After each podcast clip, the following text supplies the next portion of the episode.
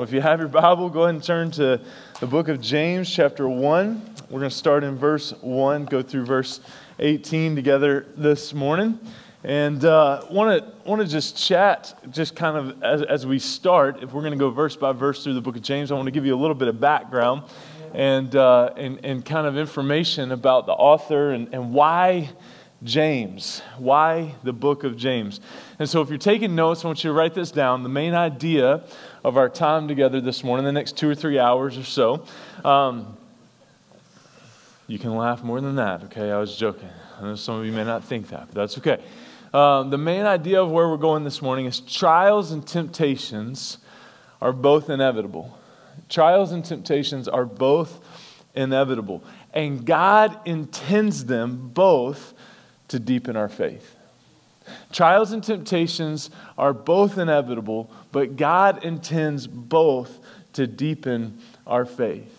Have you ever, have you ever asked the why question, the big why question? Why this? Why that? We're going to deal with some of that this morning. It's probably much easier to draw a crowd by preaching on the next and coolest topic, the latest and greatest that appeals to us, that would appeal to all of us. Um, like, uh, uh, like if we were to if we, we, were to announce this morning that next Sunday um, we're gonna we're gonna preach on the three secrets of how to get out of debt or something. I mean, I, I don't know. Say stop spending money. Um, anyway, I don't even know. You right? You get it right. But it, it's much easier to do that. But what happens in the process of just preaching the latest and greatest topics um, that would appeal to, to people, what happens in the process is we start taking the parts of the Bible that we like. We start tailoring them to what we want to hear. And then what happens is we start creating a Christianity that appeals to us. And when we do that, we inevitably ignore the tough parts of the Bible the parts of the Bible that confront us, the parts of the Bible that cause us to change. A word that we don't like to use a lot. Why do I need to change? I'm great. Or worse, we twist those parts out of, the, uh, out of context. We twist them out of context to fit our lifestyles. And the book of James, the book of James is one of those tough and sometimes, most of the time, uncomfortable books.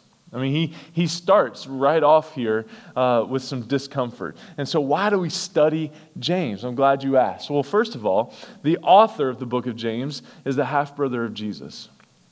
And I love that. As I mentioned last um, Sunday, a lot of times James is referred to as Jesus' bold little brother. James had seen it all, he had experienced a lot of it. Can you imagine growing up being the half brother of Jesus? Talk about some sibling issues. right? I mean, talk about some sibling, right? But there's two primary reasons to study the book of James. First, we study the book of James to examine the relationship between faith and works. And that's important. James refers to faith in this short little book 14 different times. And on the other hand, this letter from James is filled with commands to obey. Out of 108 verses that we're going to look at, the book of James has 59 different commands. More than half of the verses are filled with commands. Obedience in the book of James is everywhere. And why is that important? Because genuine faith acts. And so, as we look at faith and obedience, we're going to see that faith works. Genuine faith works. And here's the issue with that. We live in a day that as soon as you talk about obedience, as soon as you bring up commands, laws, the works of the Christian life, people cry legalism. Right? Legalistic. I don't want to be, le-. and, and then they run away. People today say that Christianity isn't do, about doing this, this, this, and this. And meanwhile, James says, yeah, it is. It's about doing some things. You don't just listen to the word, you do it. If you don't do it, your faith is dead. He goes as far as to say, as we'll see in chapter 2, maybe you don't even have a faith. Rich Mullins, uh, Rich Mullins used to be a singer songwriter back in the 90s. I, I had, anyway, let's keep going. Back in the 90s, back in the good old, anyway. Um, he wrote Awesome God and, and all of those. He, he wrote a song um, uh, called Screen Door. Faith without works is like a song you can't sing. It's about as useless as a screen door on a submarine. Love that. Faith without works, like a song you can't sing. It's about as useless as a screen door on a submarine. That's pretty useless, isn't it? Pretty useless. And so we examine the, the, the, um, the relationship between faith and works. If I had to guess, if I had to guess, James might not make it as a pastor today, since there might not be as many members at his church because of the things he said. And so we've got to be careful to understand the relationship between faith and works rightly and biblically, and this book challenges us to do so. The point of James is clear that there's a relationship between faith and works. If we try to separate the two, we can get shallow, we can get immature. And this is serious stuff. But there's another aspect uh, as to why we, we, we, we study the book of James. Faith not only acts, but James also teaches us that faith is effective in this world. And so the second reason we study James is to explore the impact of our faith on life in the world. James addresses many, many practical issues trials, poverty, riches, materialism, favoritism, social justice, the tongue, worldliness, boasting, making plans, praying, what to do when we're sick, among many other things. And as we'll see, James sometimes moves from one issue to the next, which, can kind of make it difficult to find the book's structure, but he returns repeatedly to how faith impacts not only the details of our lives, but also the lives of the people around us. Faith moves to take steps of radical obedience to make the gospel known all around the world in all different kind of contexts. And so let's read james chapter 1 starting in verse 1 james a servant of god of the lord jesus christ to the 12 tribes in dispersion greetings. Verse 2 count it all joy my brothers when you meet trials of various kinds for you know that the testing of your faith produces steadfastness and let steadfastness have its full effect, that you may be perfect and complete, lacking in nothing. If any of you lacks wisdom, let him ask God, who gives generously to all without reproach, and it will be given him. But let him ask in faith, with no doubting. For the one who doubts is like a wave of the sea that is driven and tossed by the wind. For that person must not suppose that he will receive anything from the Lord. He is a double minded man, unstable in all his ways. Verse 9, let the lowly brother boast in his exaltation and the rich in his humiliation, because the, like a flower of the grass he will pass away. For the sun rises with its scorching heat and withers the grass, its flower falls, and its beauty perishes. So also will the rich man fade away in the midst of his pursuits. Blessed is the one, blessed is the man who, who remains steadfast under trial. For when he has stood the test, he will receive the crown of life, which God has promised to those who love him. Let no one say when he is tempted, I'm being tempted by God, for God cannot be tempted with evil, and he himself tempts no one, but each person is tempted when he is lured and enticed by his own desire. Then desire, when it's conceived, gives birth to sin, and sin, when it's fully grown, brings forth death. Isn't that encouraging? this is so good, isn't it? So good.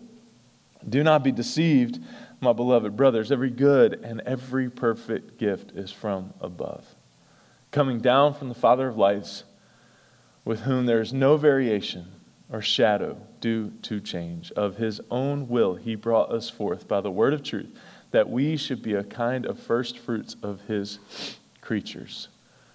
Now, so James 1 here, these first 18 verses, introduces a variety of themes, doesn't it? I mean, we got trials in here, we got temptations, we got riches, we got poor, uh, the, the, the, lowly, we've got, we've got bringing forth the gospel, every good and perfect gift, deception, prayer. We've got a lot of different themes here uh, being introduced in these first 18 verses, but its primary focus here, as James is launching into this book, is trials and temptations. Anybody ever been through a trial? Okay, a couple of you. How about this one? Anybody ever been tempted? Oh, y'all messed up. I haven't been, haven't been through trials, but you've been. Okay, anyway. All right, all right. Why do we go through trials and face temptations? How do we go through trials and face temptations? I mean, the, word, the, the words trials and tempt and, and tempted all occur in this section. And if I could summarize the main theme of these verses in one sentence, here's what it would be Trials and temptations are both inevitable. It's our main theme for the day. And God intends both to deepen our faith. That trials and temptations are both inevitable. We're going to see them, we're going to face them. The two of you that have already experienced a trial, you're ahead of the rest of us. and God intends both to deepen our faith. Sometimes we face trials on the outside, and sometimes we face temptations on the inside, and how we understand them and respond to them has everything to do with our faith. So there's three truths in this passage that I want to highlight that affect how we understand and respond to trials and temptations. You ready? Three truths. Number 1, God is sovereign over our trials. God is sovereign over our trials. Look back at verse 2. Count it all joy, my brothers, when you meet trials of various kinds. We can't count it joy unless God's in control. And so, if, if we can count it joy, that must mean that God's in control. James tells us that trials are never out of God's control. That's uncomfortable to hear, isn't it? James telling us that, that, that trials are never out of God's control is not something that I want to preach, much less I'm sure that you want to sit and hear. But if God is sovereign, then that means that everything that we're facing, everything that we have faced, everything that we're going to face is never outside of God's control.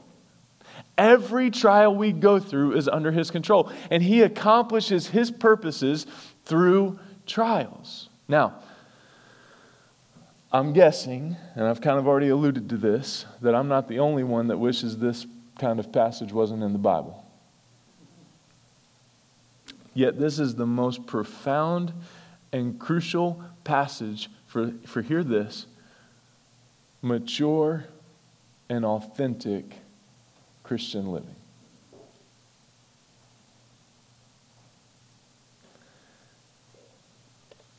A blasphemous theology today would present that God never wants you to be sick, never wants you to be poor, and that you should just name and claim health and wealth. name it and claim it, baby. Like, name and claim, right? And, and I got I got to tell you, that's blasphemous. First of all, you're not that good. I'm not either. Like, we're not that good. To just name and claim healing, to just name and claim prosperity, to just name, we're not that good. God is, but that might not be His will for you. Now, hear, hear this. Hear this, because this is, this is important, because I know this is a slippery slope. James is writing to a hurting, and get this, predominantly poor community of Christians. He's writing to a group of hurting people and predominantly poor, and he's telling them to consider their trials, get this, a great joy. A great joy. Now, to really wrestle with this, because I think we have this, this view of joy in our culture as being happy right? As being happy. There's a huge difference. Joy is more relatable with contentment. Joy is more relatable with contentment. The psalmist says, I have quieted my soul in the midst of chaos. Right? And so, and so what, what the psalmist is getting at here, I think it's Psalm 91, I don't know, it might be 131. It, it starts and it ends with a 1. So just go through and find it. I've calmed and quieted my soul in the midst of chaos. I think it's 91. Anyway, somebody find it and tweet it. Okay. Um, but, uh, but, but, but what, what that means is, right, I'm content with where God has me. right? That doesn't mean you have to be happy. It doesn't mean you walk in, right, with a smile on your face, even, and, and rejoice and, and, and say, I'm happy about what's happening. That's not what James is getting at. When James says to consider it a great joy, a pure joy, it's a command, an imperative, and a verb that addresses how we think, which is important. It's not about feeling. Trials don't necessarily bring a smile to our faces. This is not simply about putting on a happy face and pretending that everything's all good in the hood. In fact, I would go as far as to say that perhaps this should not be the first thing out of your mouth when you're encouraging someone who's going through a trial. Consider it joy, brother. Sister, God is preparing for you a crown on the other side of this thing. No, I was talking to a dear brother yesterday who's just fighting and fighting and fighting in life, has had things stolen from him, has had one of the roughest years of his life. And my first response was not, hey, God, God must be doing something. Like, consider it joy, man. Be happy. Like, go eat a Big Mac. Because God's just, that's not, that's not the response, right? When life comes crashing down on someone, James doesn't intend for us to flippantly say, consider it joy. I think about I think about John chapter 11 when Mary and Martha approached Jesus after their brother Lazarus had died. He didn't immediately start telling them that God had a purpose in this, although he knew God did. He knew Father did. Instead, he comforted them. And what else did he do? He wept with them. He wept with them. So, how do we experience pure joy when we encounter a trial? Notice that James refers to various trials in verse 2. Various includes small trials, big trials, minor trials, major trials. And sometimes we wonder why the little trials are there. And then when the big trials come, the tragedies, the difficulties that make everyday trials seem so small, we wonder what James was thinking when he tells us to count all of these things as great joy. I mean, how can the Bible be serious about this? And we need to realize that trials are not joyful in and of themselves, but they're joyful when we realize they are under the authority of a sovereign God who is accomplishing his purposes through them. And what is he accomplishing? In verses 3 and 4, let's look at them again. Verses 3 and 4. For you know that the testing of your faith produces steadfastness. Let steadfastness have its full effect, that you may be perfect and complete, lacking nothing. James begins to pile on the ways that God uses these trials in our lives. He continues all the way to verse 12, where he puts a bookend on this section by mentioning trials again. God is encouraging these believers to embrace trials, not so much for what they are, but for what God wants to accomplish through them. And so through trials, we see four things that we learn to grow in his likeness to be like Christ. Ephesians 5:1 Paul says to the church at Ephesus, "Imitate Christ therefore as his dear children." That trials help us to grow into the likeness of him. Secondly, we learn to trust his wisdom. Look, look back at verse 5. If any of you lacks wisdom, let him ask of God who gives generously to all without reproach, and it will be given to him. We, we see the implication here. It's clear. We're not there yet when it comes to wisdom. Amen? Amen? We are lacking something, and that something is wisdom, which is what we need when we walk through trials. Like verse 2, verse 5 gives us an imperative. He should ask God. This is what we are to do when we lack wisdom ask God. In relation to the wisdom of God, our wisdom grows through three different factors knowledge, perspective, and experience. Our limitations in all three of these areas lead to limited wisdom. And when we walk through trials, we realize we don't know all that is going on. I mean, did anybody ever, have you ever looked at something and said, Oh, this is going to be a piece of cake.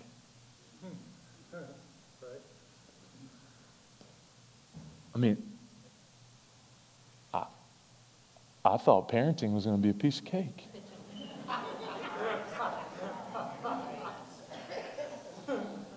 like especially the teenage years. Because I, I was a youth pastor. And so I hung with teenagers all, all the time. And I thought, man, once my kids get to the teenage years, like it'll be coasting. That was a lie from the pit of hell that I bought into. Right? I, I, I look at, I look at um, well, anyway, let's keep going. I won't give you any more examples. You get the point, right? You get the point. The third thing in trials, we learn to rely on His resources. Like, like, I don't know about you, but every time I've walked through a trial and looked back on it, one of my first thoughts is a reminder that He's enough.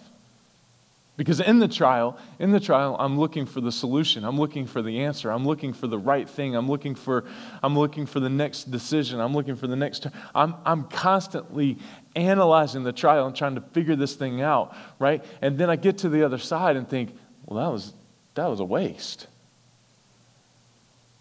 Because he's enough.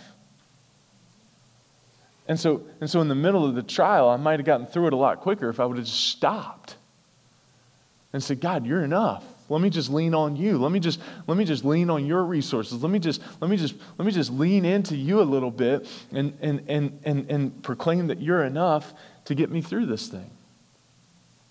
To get me through this thing. And then lastly, and this is huge. We learn to live for his reward. James closes this section. Look at verse 12. Blessed is the man who remains steadfast under trial, for when he has stood the test, he will receive the crown of life, which God has promised to those who love him. So he closes this by saying that the one who endures will be blessed which is just one of the examples in the book of James that points us back deliberately to the Sermon on the Mount. And the key to understanding this whole book is realizing that James is leaning heavily on Jesus' teachings as the half brother in the Sermon on the Mount. Only he's doing it better. I mean, Jesus. Jesus, right, three and a half years to teach all these things. James is going to take like four, five, 108 verses. And so he's like, he's like, I'm the guest preacher in the thing. I'm going to dumb all this stuff down and just hit you with it really fast instead of giving you all the stories that my brother gave you. Thanks, Sherilyn. I'm glad you got that. I appreciate that. I don't know if that was a courtesy chuckle or not, but I appreciated it. Okay? Because it just let me know that you were there with me. Okay? And so James, James, is just, James is just taking the teaching of Jesus, and when he talks about the crown of life that the one who endures will receive, there's two ways to misunderstand this. And this is huge. Because first, I don't want you to get some gem, some picture of this gem-studded headpiece worn by kings or queens. Because most of the original readers of this letter would have heard the word right, would have heard the word crown and immediately thought about the wreath that would be put on an athlete's head at the end of a race. Which is just, which is just a, the, you know, like a, like a wreath that you would hang on a door around. And the picture here is that of running through the trials of life victoriously to receive the crown. Secondly, the crown of life should not simply be thought of as a physical crown with great splendor. No. The crown is actually a symbol of receiving the glorious reward of eternal life. And so at the end of these trials, God meets us with life, eternal life. So consider it joy, pure joy because trials remind you that you're not living for this life, but you're living for the reward to come. That changes things. That shifts perspective, doesn't it? That I'm not living for here. I'm living for eternity, for the reward to come. We've already referred to it, but Paul puts it this way in 2 Corinthians 4:17, for our momentary light affliction. How offensive is that? Well, Paul, Paul didn't know what I was going through, right? For our momentary light affliction. He clearly didn't go through COVID is producing for us an absolutely incomparable eternal weight of glory. Is producing for us, I want you to get this, an absolutely incomparable eternal weight of glory. An absolutely incomparable eternal weight of glory.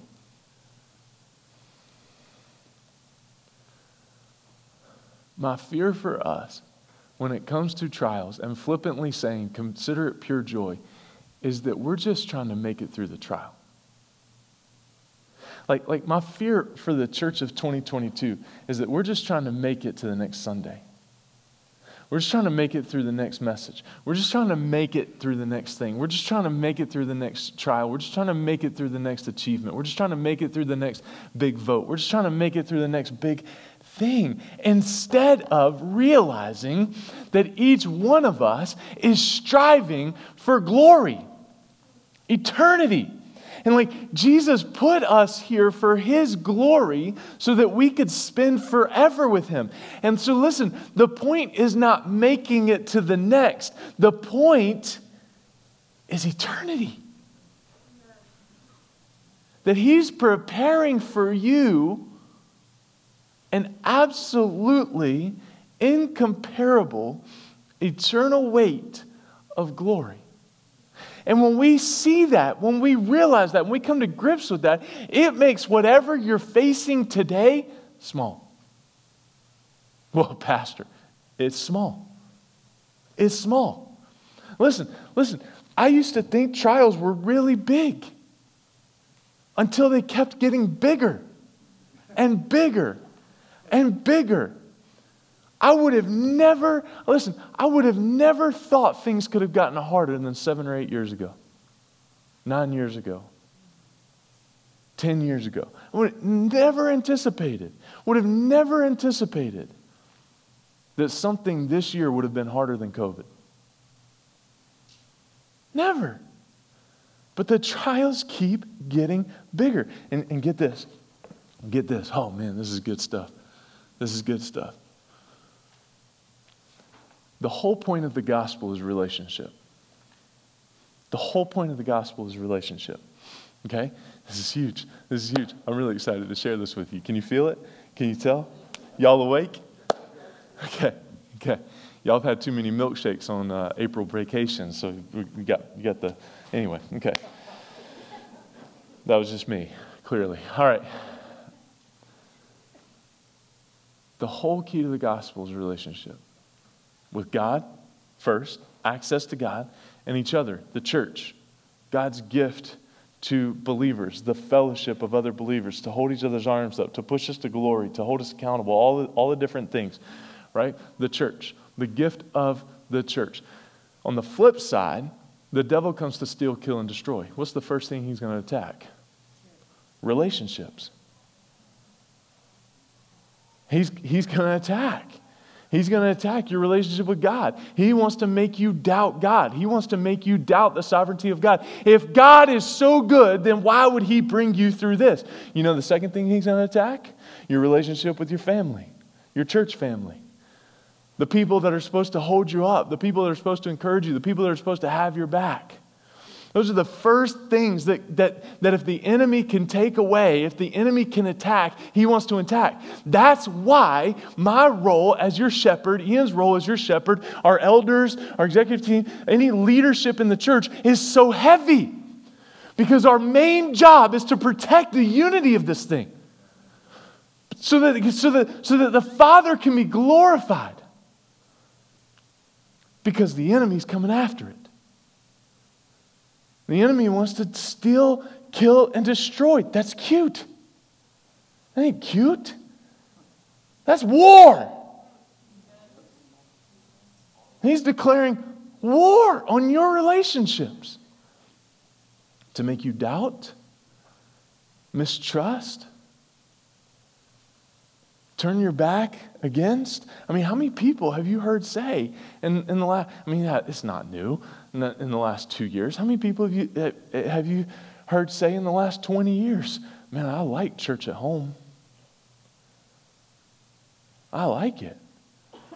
I get all the benefits of good music, better preaching, because I can turn it off whenever I want to.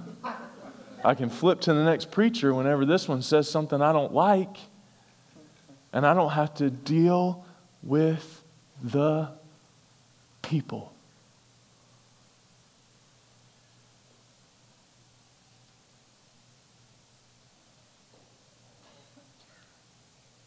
You hear that? That's the point.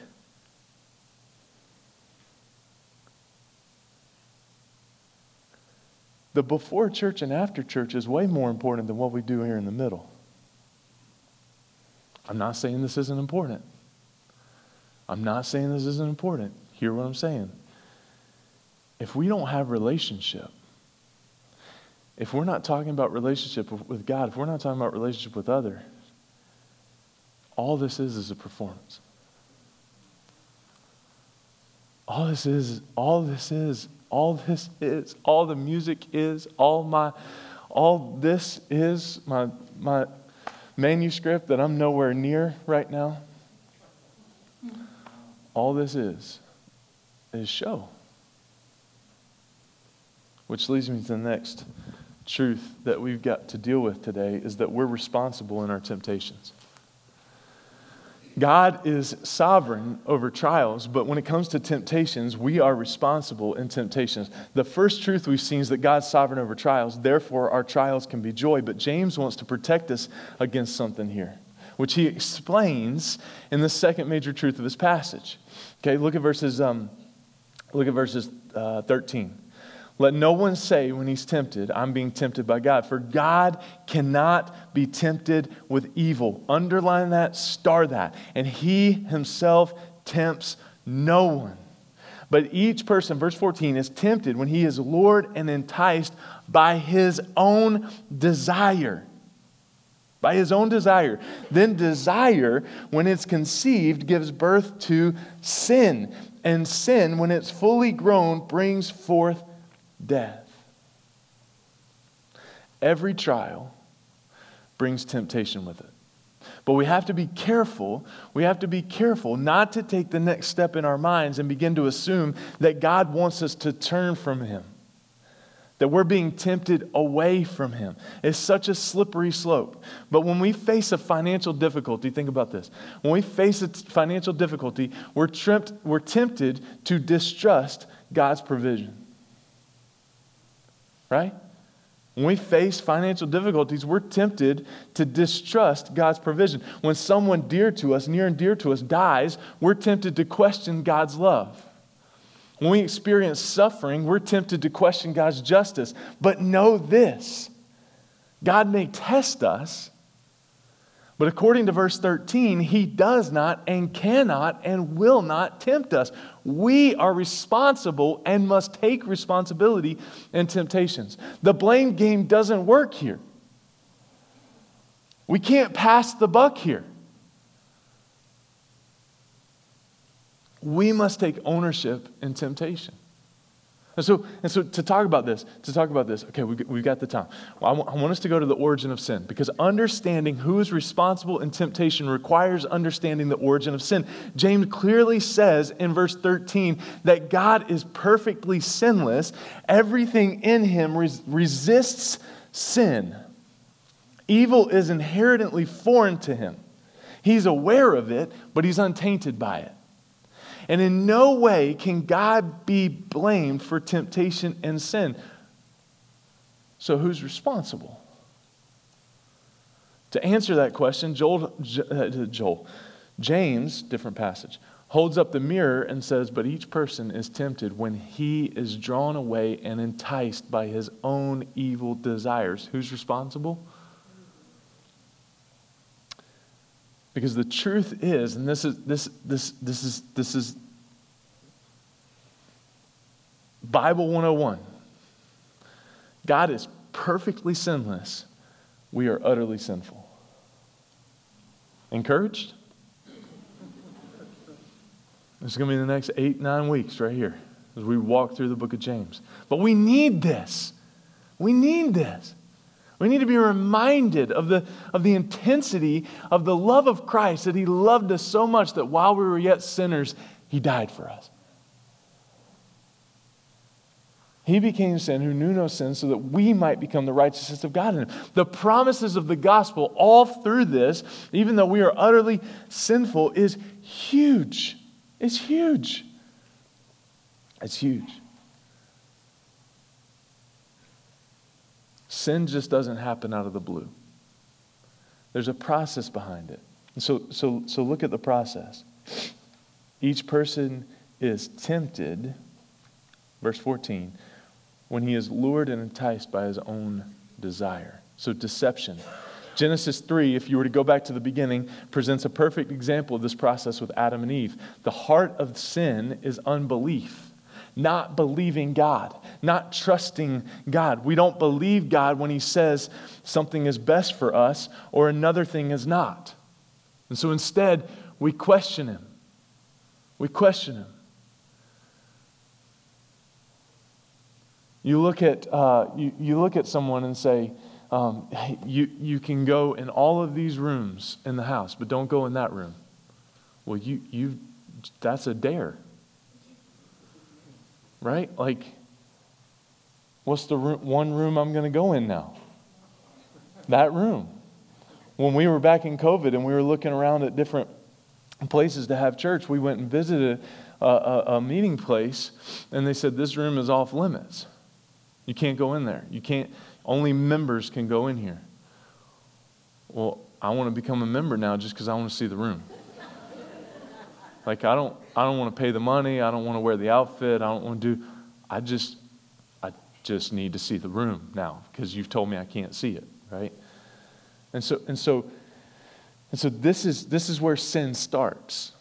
And we see in Genesis 3 in the serpent's question, did God really say? You can't eat from any tree in the garden.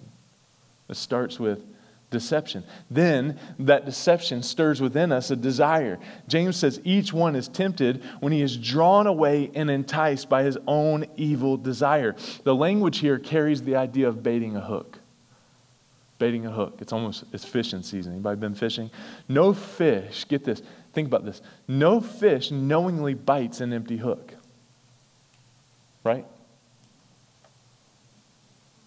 I mean, no fish knowingly bites an empty hook. The idea is to hide the hook. And so temptation appeals to our desires, it attracts us, but hides the fact that it will kill us. Sin starts with disordered thought, which leads to disordered desire, and we begin to want that which will destroy us. That which will destroy us. And then we see deception, desire. Verse 15 then desire, when it is, has conceived, gives birth to sin, disobedience. We act on our desire, which then leads to death. I think James was a good preacher because he, he has here all the D's, right? The D's from deception to desire to disobedience and then to death. Verse 16 Do not be deceived, my beloved brothers. Every good and perfect gift is from above, coming down from the Father of lights, with whom there is no variation or shadow due to change. Of his own will, he brought us forth by the word of truth, that we should be a kind of first fruits of the creatures. The third truth I want to point you to God is sovereign over trials. God is sovereign over trials. We are responsible in our temptations. And then lastly, I want you to see that God is faithful. Do not be deceived. Every good and perfect gift is from above. So, what do we do during trials and temptations?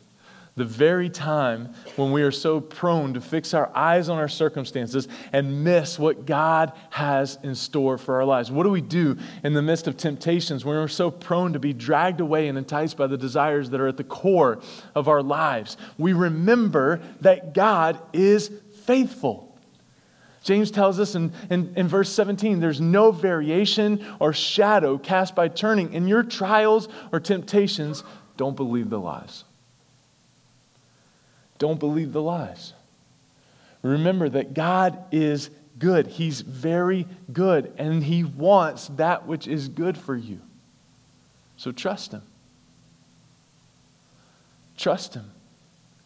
Trust Him in your trials. Turn to Him in your temptations. He is the source of everything good. And when it comes to His goodness, Three things I want to tell you, and then we'll close. The first is this His goodness is unchanging. God is constantly and consistently good. He's not like me and you. He never gets in a bad mood. Anybody just anybody just lately just got in a bad mood? Yeah, okay. Thank you for your honesty, few of you. Just he never gets in a bad mood. He never changes for the worse. He never changes for the better because he is already perfectly and ultimately and wonderfully good in every way. In every way. If he could change for the better, that would mean he wasn't ultimately good in the first place. But he is. His goodness is unchanging. Secondly, his goodness is undeserved.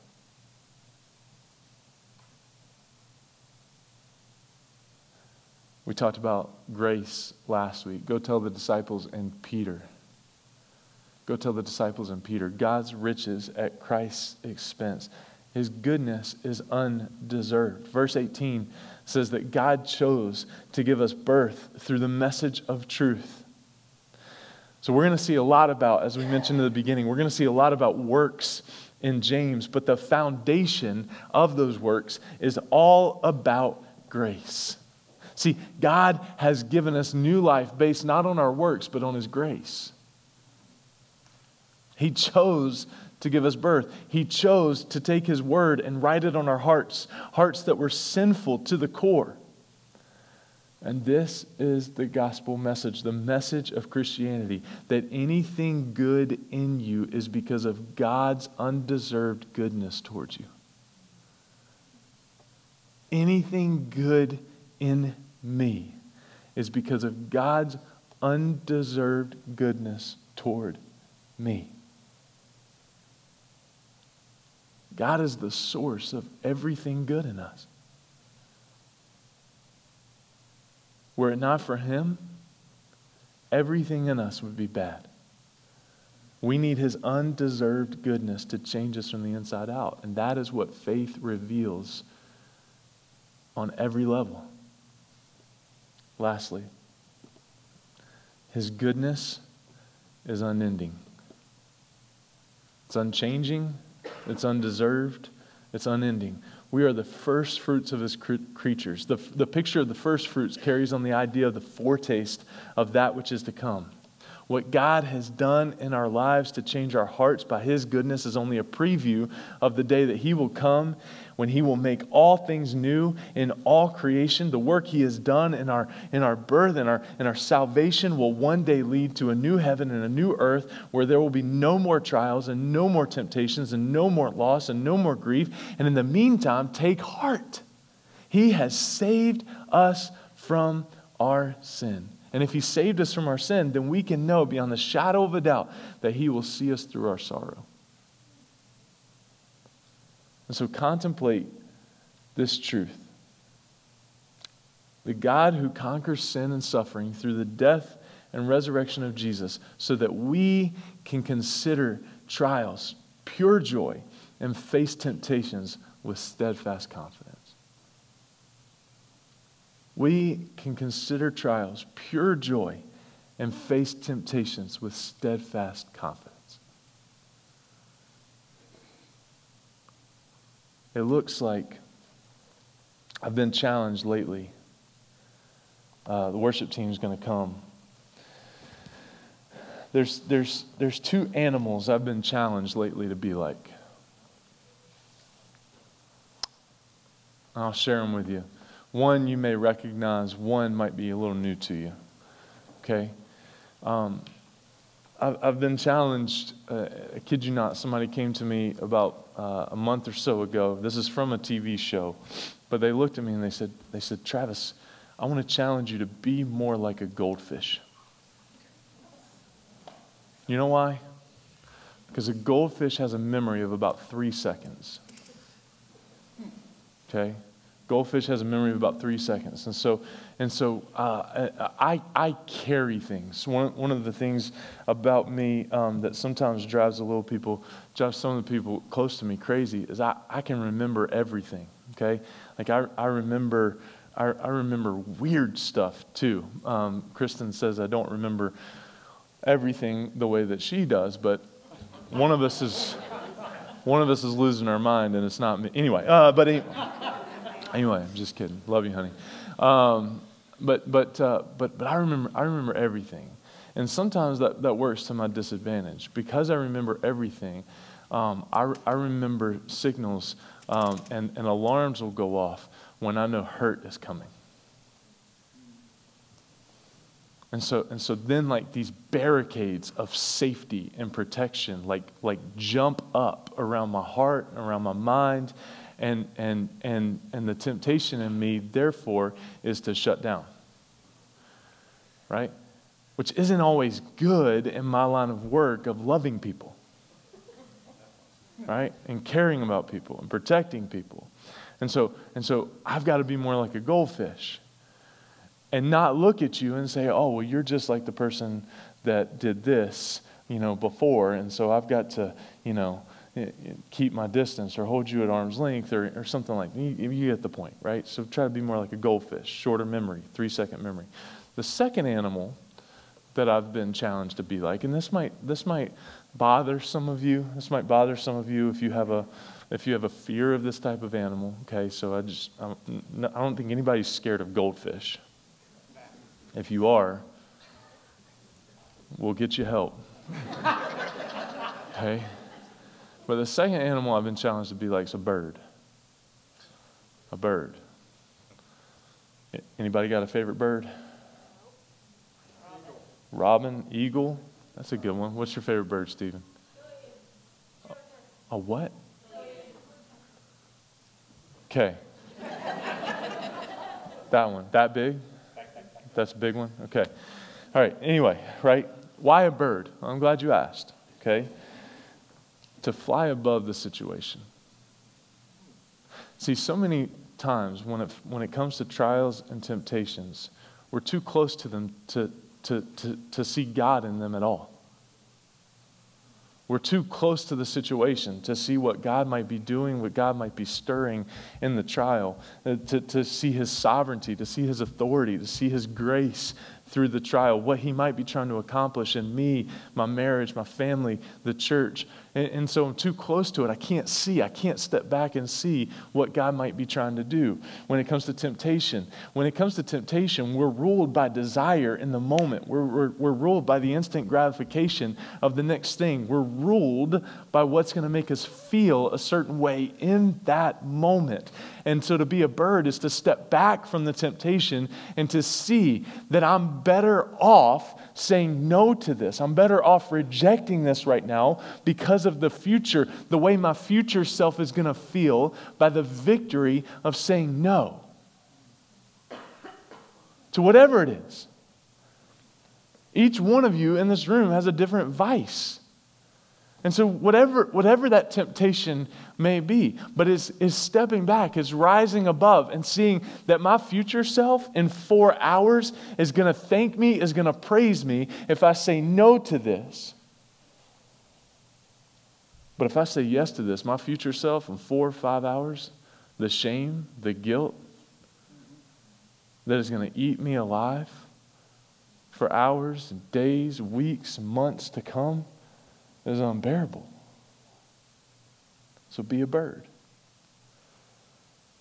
Be a bird. And fly above the situation. See it for what it really is. And don't lose the sovereignty of God, the authority of God in it. And be able to say no to the sin.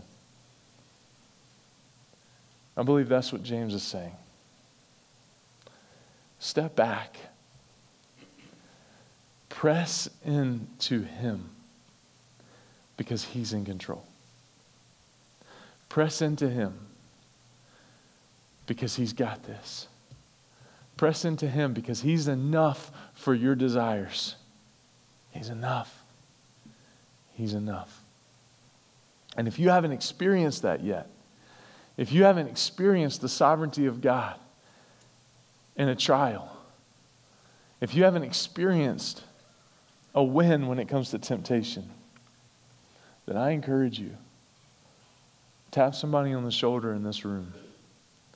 Find somebody and say, Look, I need to be a bird. I need help finding the sovereignty of God in this trial. I need help finding the strength to resist this temptation because it's eating me alive. And last thing I want to say, last thing I want to say, I promise. Last thing I want to say trials and temptations will never come at a time when you want it to.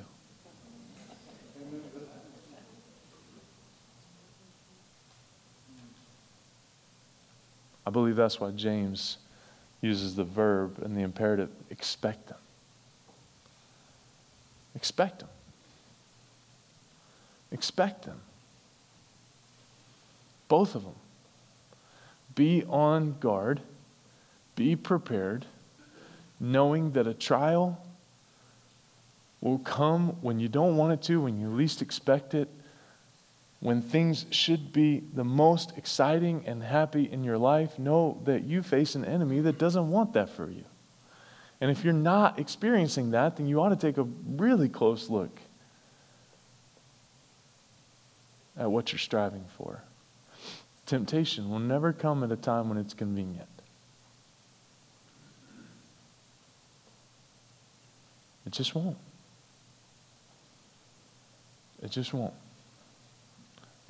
That's why Paul, James, Jesus talk so much about being on guard.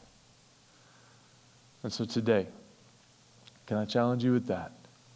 Consider the sovereignty of God in trial and lean on His strength that He is enough in temptation because He is faithful in His time to produce a work in you that you wouldn't have believed if he told you. That he wouldn't have believed, that you wouldn't believe if he laid it out for you. But he wants to accomplish great things through you and through me. Believe that? Believe that? Let's pray. God, I thank you for your word the timeliness of it. God, that we can trust your sovereignty in trial, that we can trust your authority in temptation. And so, God, I pray that you stir our hearts for yours. God, that, that, that, that you would help us to lay aside every weight and hindrance that's keeping us from seeing you in trial that's, that's keeping us from winning victory over temptation. The two things that James deals with here in the first part of this passage. And God, I just pray that you would help us to win the victory, that you would give us the strength to lean on each other, to lean on you when it comes to both of these things. And I thank you. I thank you for a place and a people like this one that hungers for your word. God, we, we want to get you right. God, we want to keep the main thing the main thing. And so, God, we look to your word for wisdom. We look to your word for truth. Not what makes us feel good about ourselves, but about what pleases you. And so, God, help that to be at the forefront of our minds as we go this week. In Jesus' name I pray.